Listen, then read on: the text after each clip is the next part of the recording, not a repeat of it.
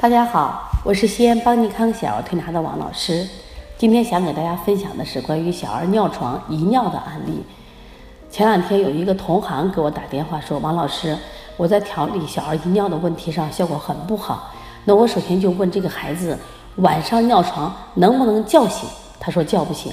我说这样的案例啊，如果你紧紧的按肾虚、肾湿摄纳啊来给他调尿床，效果很不好。有一个问题值得大家思考：为什么这些孩子白天不尿床呢？因为白天我们有尿意的时候，我们会憋着，憋着是靠什么来控制？是靠我们的心神，是靠我们的大脑来控制。为什么晚上有的孩子能被憋醒，自己起来就尿了；有的孩子能叫醒，他起来也就尿了？为什么这一类的孩子就叫不醒，他自己又憋不醒呢？实际上是很明显的心阳不足的一个表现。就这一类的孩子。不仅是肾虚，另外他心阳也不足，应该是心肾双虚的一个表现。那么，其实睡梦和清醒两种状态啊，实际上是阳气的入与出。如果身体的阳气不能被心神所支配，入了之后不能出，人就会睡得很熟，呈现出深度的睡眠，孩子就叫不醒。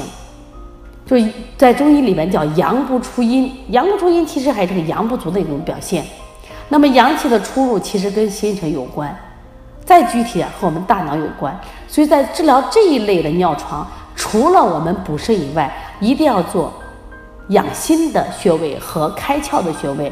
我们临床中就加了揉心枢，同时呢做了四大手法的开窍。这类的孩子只要晚上能叫醒，他就不会尿床了。说重点不是治尿床，而是重点让这孩子能被尿憋醒。所以说，希望这个案例能给大家启示啊！遇到这种孩子晚上叫不醒尿床的孩子，特别年龄大一点的孩子啊，一定要重点加强心阳的推拿和按摩。